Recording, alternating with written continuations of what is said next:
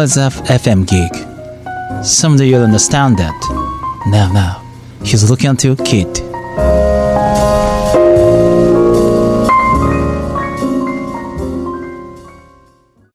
ここからララジオ。この番組は心理カウンセラーとフィットネストレーナーをしている私、ミドの好きなことをお伝えしてあなたの心と体を楽ちんにするラジオです。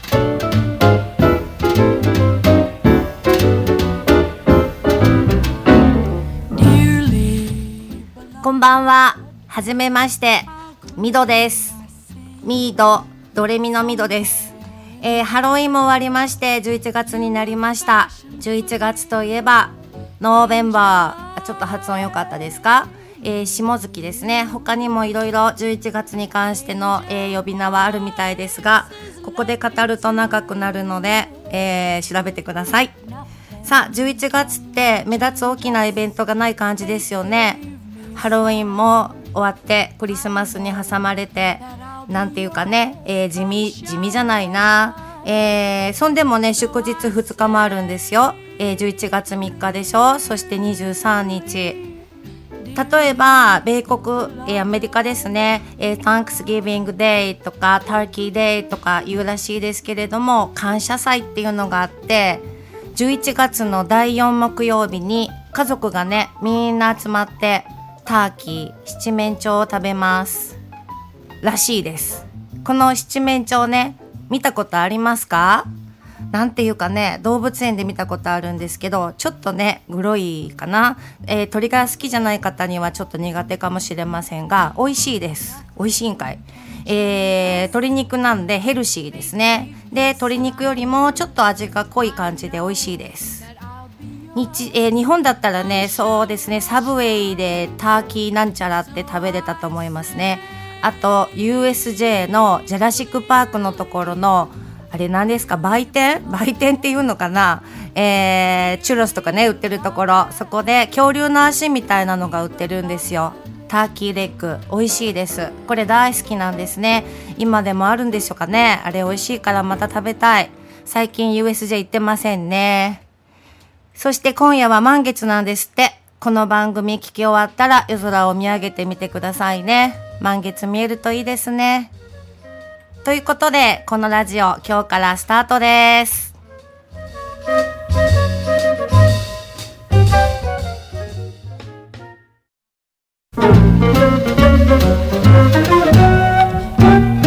ミドのここからララジオ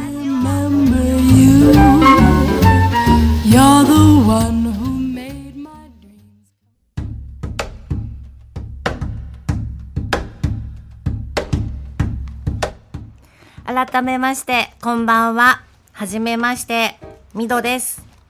ここからララジオと言います。今日から新しく始まりました番組です。心と体が楽ちんになるラジオということで心と体でここから楽ちんの楽のラジオからの楽をラと読んでいただいてここからララジオです。どっかで聞いたことありますね。ララララが3回。ララランド。ねあの映画も好きなんですけれども。なんかね皆さんここからララララジオとかねラが1個も2個も多かったりされてますけれどもいいです。ラが4個でも5個でも10個でもここから楽ラジオとかでもいいです。ラジオの字もちょっとこだわっててね、地に点々にしてみました。これもちょっと理由があるんで、またいつかお話しするかと思います。えーこだわってる割に、まあこれもどっちでもいいです。実は何でもいいです。はい。もちろんね、きちんとね、こだわって読んで、読んでいただけたらめっちゃ嬉しいです。でもね、楽しかったらそれが一番嬉しいです。要は毎週聞いてください。土曜日の7時っていうとね、飲みに行ってたりとか、一家団らんだったりするかと思うんですけれども、スマホでも聞けます。お家の中で流していただいてもいいかと思います。ぜひぜひ毎週聞いてくださいね。そんでね、そんでね、今日からスタートでしょ？実は私、こうやってラジオで話すの初めてなんです。ドキドキ、ドキドキしてます。なので今日は今、これ聞いてくださってる方は、ちょっと言うの恥ずかしいですけれども、私の初めての人なんですよ。なんか恥ずかしいね。えー、私の初めてになっていただいてありがとうございます。どうぞ末永くよろしくお願いします。ってことで、このラジオでは私の好きをお伝えして、好きなこと、こんなことしてたらなんか知らんけど人生楽ちになって楽しく生きてるよーって、私の好きが誰かの何かのヒントになったら嬉しいなーって思っています。ということで、第1回目、何話そうかなーって悩んだんですけれども、たらー、じゃじゃーん。エアロビクスのことを話そうかと思います。なんだそりゃ。エアロビですよ。エアロビ。でもね、エアロビーって言わないでくださいね。ちょっとね、素人臭いです。正式にはエアロビックダンスエクササイズって言います。エアロって言うとなんか2っぽいです。やってる人っぽい感じですね。え私ね、そのエアロのインストラクターをもうかれこれ25年くらいしてます。インストラクターになる前からだったら30年超えてますね。えー、あんた何歳なんとか聞かれそうですけれども、まあまあそれは置いといて、そのうちにバレます。はい、えー、皆さん、エアロビクスってしたことありますか？運動お好きですか？定期的にしてる運動とかありますか？エアロビクスってね、だいたいフィットネスクラブでやってることが多いと思います。私も某フィットネスクラブでレッスンしてます。でもね、これフィットネスクラブだけじゃなくって、公民館とか体育館とか、あとね、マンションの集会場みたいなね、運動ができるようなスペースでもやってる人もいたりするんですね。そして内容も本格的なダンスって感じのものもあるし、ラジオ体操みたいなものもあります。運動強度や、えー難しさ、難易度も、そして目的ね、例えば痩せたいからしてるとか、楽しいからしてるとか、頭の体操になるとかね、そういったものもそれぞれ違って、実はどなたでも楽しめる運動なんですね。なんですけど、フィットネスクラブに通ってる人って、日本人の人口のね、何パーセントだと思いますか？クイズです。って言ってもね、すぐ答え、今聞けないんですけれどもね。えーっと、全体で3%ぐらいと言われています。これはもうずーっと変わらないそうなんですね。だから、昔から通ってる人はその3%の中、あと、えーやったけど辞めちゃった人とか、亡くなったりとかされる方もあるかもしれませんね。えー3%が変わりません。そのうちでエアロビクスしてる人なんてもっと少ないのね。1%もあるかな昔はね、エアロビクスっていうとおしゃれなイメージで、ハイレグとか覚えてる方いたら年がバレますよ。えー痩せてる人しかできないとかね、痩せてからするわとかよく言われてました。私もそう思ってました。今はね、なんかね、難しくなっちゃって、フリークのクラスが望まれてたり、なんかいわゆる常連さんのみで一元さんお断りみたいなクラスもあるとかって聞いてます。初心者の方のクラスなのにインストラクターがね、えーあんまり初心者向けのレベルでレッスンしてなかったりっていうのも聞いたりしています。もちろん良いインストラクターもねたくさんいます。相性もあるしね良いインストラクターと出会えたらいいですねなんて思っています。で私の場合ねやはり良いインストラクターに出会えたんだなーって思い出してますね。どの先生もねすごく素敵で楽しくて面白かった。そもそもね運動って好きでも嫌いでもなかったんです。っていうかね子供の頃からここからちょっとお涙頂戴話になりますけれども血液疾患っていうのがあってねドクターストップで激しい運動はできなかったんですよ。それが成人して解禁になったっていうのもあるんだけど、えー10代後半にこれも皆さんお若い方はご存知ないかもしれませんがレベッカっていうバンドがあったんですね。そのレベッカが好きになってボーカルのノッコがねライブの体力つけるのにエアロビクスしてますってね写真集だか雑誌だかに書いてたんですよね。それ読んでよっしゃーこれだって思ってね。なんでか知らんけどね。で気がついたら近くの小さなスタジオに通ってました。えー、思い出すとね当時は下手くそでしたよ。鏡に映る自分を見てびっくりしました。なんかね陸上で溺れてる人みたいなね。こんなんエアロビクスしたことある人だったらわかるかもしれませんけどね。でもね楽しかった。そっからハマってね毎日毎日通ったりして次は大手のフィットネスクラブにも移ってね毎日毎晩通いました。その頃は夜はフィットネスクラブばっかり通ってたからテレビ全然見てなかったんです。その頃のドラマ全然知りません。何ですか？えっと男女7人夏物語とかね見てなかったですもん。っていうとまた年がねバレそうですけれどもね。でいつの間にか勝手にインストラクターになったらって想像してましたね。もう妄想の世界でしたよ。レッスン前後のインストラクターさんめっちゃ見てましたね。自分だったらああしようとか自分だったらこんな曲かけようとかね。自分だったらこんな振り付けしようとかね。すごい妄想してました。そんくらい楽しかったですね。でもね無理って思ってたんです。勝手に。だってね体弱かったしそして体硬いしね実は硬いんですよ。そしてどんくさいし無理だなーって勝手に諦めてました。これね今思うとね恥かきたくなかったんでしょうね。インストラクターになれないっていう事実を突きつけられたら悲しい悲しいよね。その前に自分で諦めてたなーって今は思ったりしてます。そんな中ね仲間とか知り合いがどんどんインストラクターになろうっていうことで養成スクール養成コースって言ってたんですけどもねそこに入ったりインストラクターデビューしたりしてましたね。そしたら勝手に諦めてたのにまたなんかやりたくなっちゃってねあーやっぱりやりたいって思ってで気がついたら養成コースのねオーディションを受けてました。で、えー気がついたら、えーだいぶはしょりますけれども今に至ってインストラクターをずっとやってるっていう感じですね。あの頃ってねインストラクターって憧れでみんなねインストラクターになりたくってね楽しくってね時代は違うんですけどねもう25年30年近く前でねフィットネス人口も3%から変わってないのに今は何が違うのかな？エアロする人さらに減ったなーって思ってます。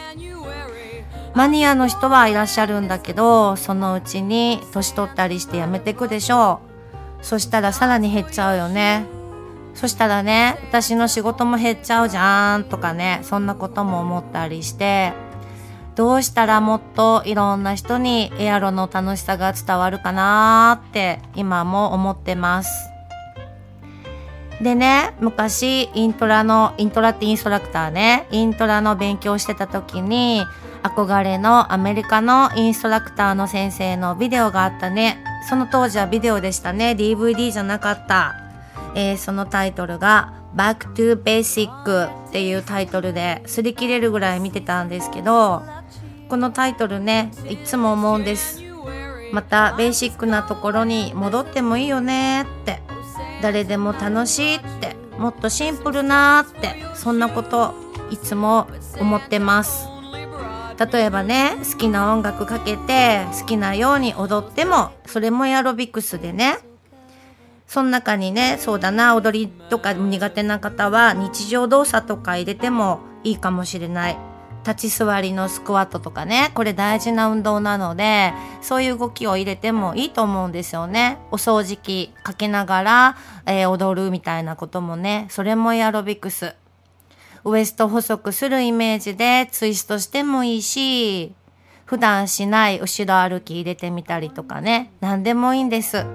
音楽かけて楽しく動いてたらその日常がねエアロビクスそれで体が楽ちん人生楽ちんになったらいいですよね。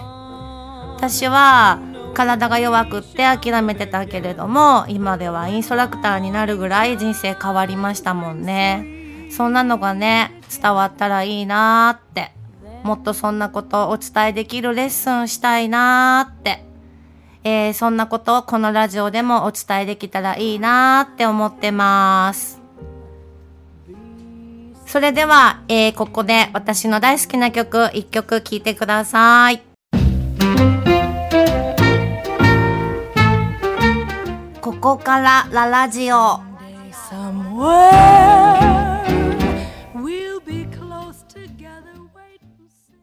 お聴きいただいた曲は Mr.Children のギフトでした。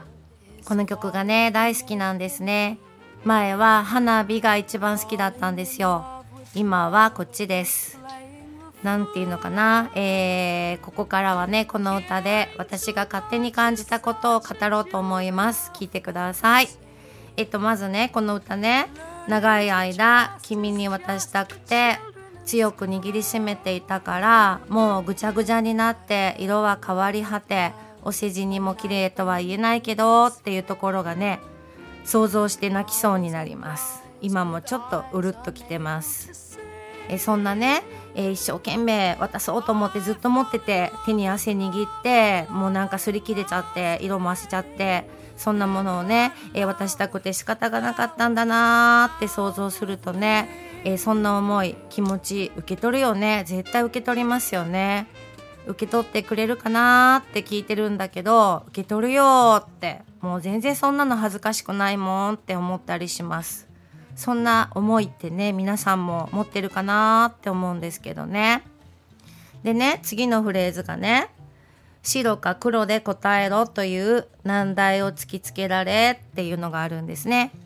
私ね人生で一番しんどかった時、えーしんどかったってまあ一番最近かな、えー喉元過ぎたらすぐ忘れちゃってしまえるので一番最近のことしか思い出せないんですけれども、えー白か黒しかダメだと思ってたし白か黒が好きだったんですね。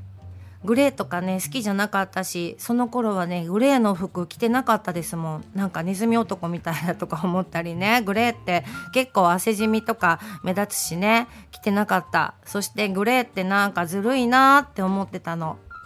でそのしんどかった頃いろいろ相談に乗ってもらってたお姉さんみたいな人がいてね、えーその人が「みどちゃんグレーもあるのよ」って言うんですよ。白か黒か今すぐ決めなくてもいいのよって。でもねその時はねそれ分からなかったな。えー、白か黒か決めろよって思ってたもんね。でそんでもね白か黒に決められないっていうことが自分自身にもあってそれって歌にもあるけど難題だしね迷ってたなーって。それでしんどかったなーって今思い出してますね。で続きの歌詞なんだけれども、えー白と黒のその間に無限の色が広がってるっていうところがあるんですね。これそうなんだよね色は無限にあるんだよねっていろんな色好きな色でいいんだよね白か黒じゃなくてもいいし流行ってるからこの色とかねなんかそんなの決めなくていいんだなーってこの歌聞いて思いました。白か黒じゃなくてもいい好きな色でいいっていうことですね。そんなこと思います。そして、えー地平線のどこだ？地平線の先にたどり着いても新しい地平線が広がるだけっていうところ。これってねやってもやっても終わらないっていうなんだろうレデスロードっていうんですかね。そんなのをちょっとだけ私は想像しちゃったんですけれども。この歌はまだ歩き続けたいって思ってんだよね。これはこれでいいかなって思うんですけど。でもねもうしんどいなーって。どこまで行っても終わんないなーって。もしそんな思ったらやめてもいいんですよね。チャレンジするだけが人生じゃないよって。ゴールにたどり着いてなくてもそれもそこにいることもチャレンジだし例えばずっとねナンバーワンって取ってるのって私は無理なんだけど皆さんどうですか？無理じゃないですか？ずっとナンバーワン。とか今ブログ書いてますけれどもブログのアクセスがずっと何位っていうのもね1日書かなかったらボーンってブログ順位落ちちゃいます。しんどい。ねやめられないっていうのはすごいしんどいなって思うからたどり着かなくってもいいやなって私はここは思ったりもします。でもやめたくなかったら続けるっていうのもねどっちでもどっちでもいいです。はいいいって私が決める歌じゃないんですけれどもね。そしてえー、っと知らぬ間に増えてった荷物もまだなんとか背負っていけるからここちょっと泣きそうなんですけど君の分まで持つよ。だからそばにいてよ。それだけで心は軽くなる。っていうところね。まず生きてるとさ知らない間に荷物って増えるよね。家の中もそうだし心の荷物も増えませんか？ねその荷物。えーでもまだなんとか背負ってきる。で君の分まで荷物持って重いんだけど持つよって。そばにいてくれるだけでいいんだよ。心は軽くなるよ。っていうところでねグッときます。そんなこと言われるとね もうね荷物全部預けてねついていこうって思ったりもしますけれどもね。もうこれもね妄想の世界で涙ちょちょぎれなんでちょっとねしばらく自分の元に帰ってこないとこの後喋れなかったりするんですけどね。でこれを聞いてね思い出したの映画があったんですね。ご存知かどうか分かりませんが「チェブラシカ」っていうロシアのアニメーション映画知ってますか？これね知らない人にはさっぱりなことなんですけど興味ない人にもね。あの映画で、えーちょっと今からマニアックなこと言いますよ。ワニのゲーナがシャパク略っていうね意地悪ばあさんに汽車のチケット取られちゃってね。とぼとぼ歩いてんですよね。荷物も重いし。でねチェブラシカも一緒に歩いてるんですけどあのチェブがね可愛い顔と声でねちょっとモノマネできないんでやめときますけれども僕が荷物持つからゲーナは僕を持ってって誇らしげに言うのよ。これってねえー、っとってそう思うんだけれどもえちょっと待ってって荷物持ってもらってその荷物持った君を僕がまた持つんでしょ？っていうことなんだけどゲーナはね優しくチェブを抱っこしてねチェブの分重くなって余計大変なんだけど歩いていくのね。なんかもうそこ思い出しちゃってね泣きそうになって愛だなーって思ってます。そして最後ねしつこいけどまだ語りますよ、えー降り注ぐ日差しがあってだからこそ日陰もあってそのすべてが意味を持って互いを称えているのならっていうところ。これね、えー光だけだとその光すらわからないんですよねこの世の中。影があるから光もあって影があるから光がわかるのね。光があるから影がわかるしね。その影も含めて全てが意味を持って互いを称えてるんだなっていうことが、えー脚光を浴びなくても光ってなくても大丈夫だよ大切だよっていうことが、えー思ったりしてああこの歌好きだなって思ってます。で聞いたところによるとミスチルの桜井さんは歌詞も歌い方も感動できるように全て計算してるらしいですね。すごいなーって思いながら語ってみました。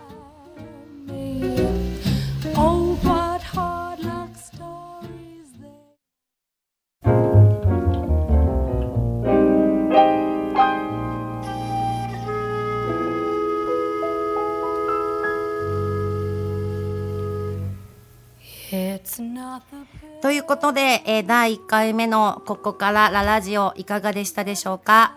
最後まで聞いていただいてありがとうございます。えこの番組に対してのご意見とか、え聞いてみたいこと、例えば体のこと、シェイプアップとか、ダイエット、お食事のことなんかも、えーフィットネストレーナーなのでお答えできるかと思います。あと、心理カウンセラーをしているので、心のことも、えー何かございましたら、FM ギグさんの、えーホームページの方からお問い合わせ、もしくは私、心やミドで検索していただくと、えーブログが出てきますので、そこからでも結構です。ご意見いただけましたらありがたいです。では、次回も楽しみにしててくださいね。ありがとうございました。See ya!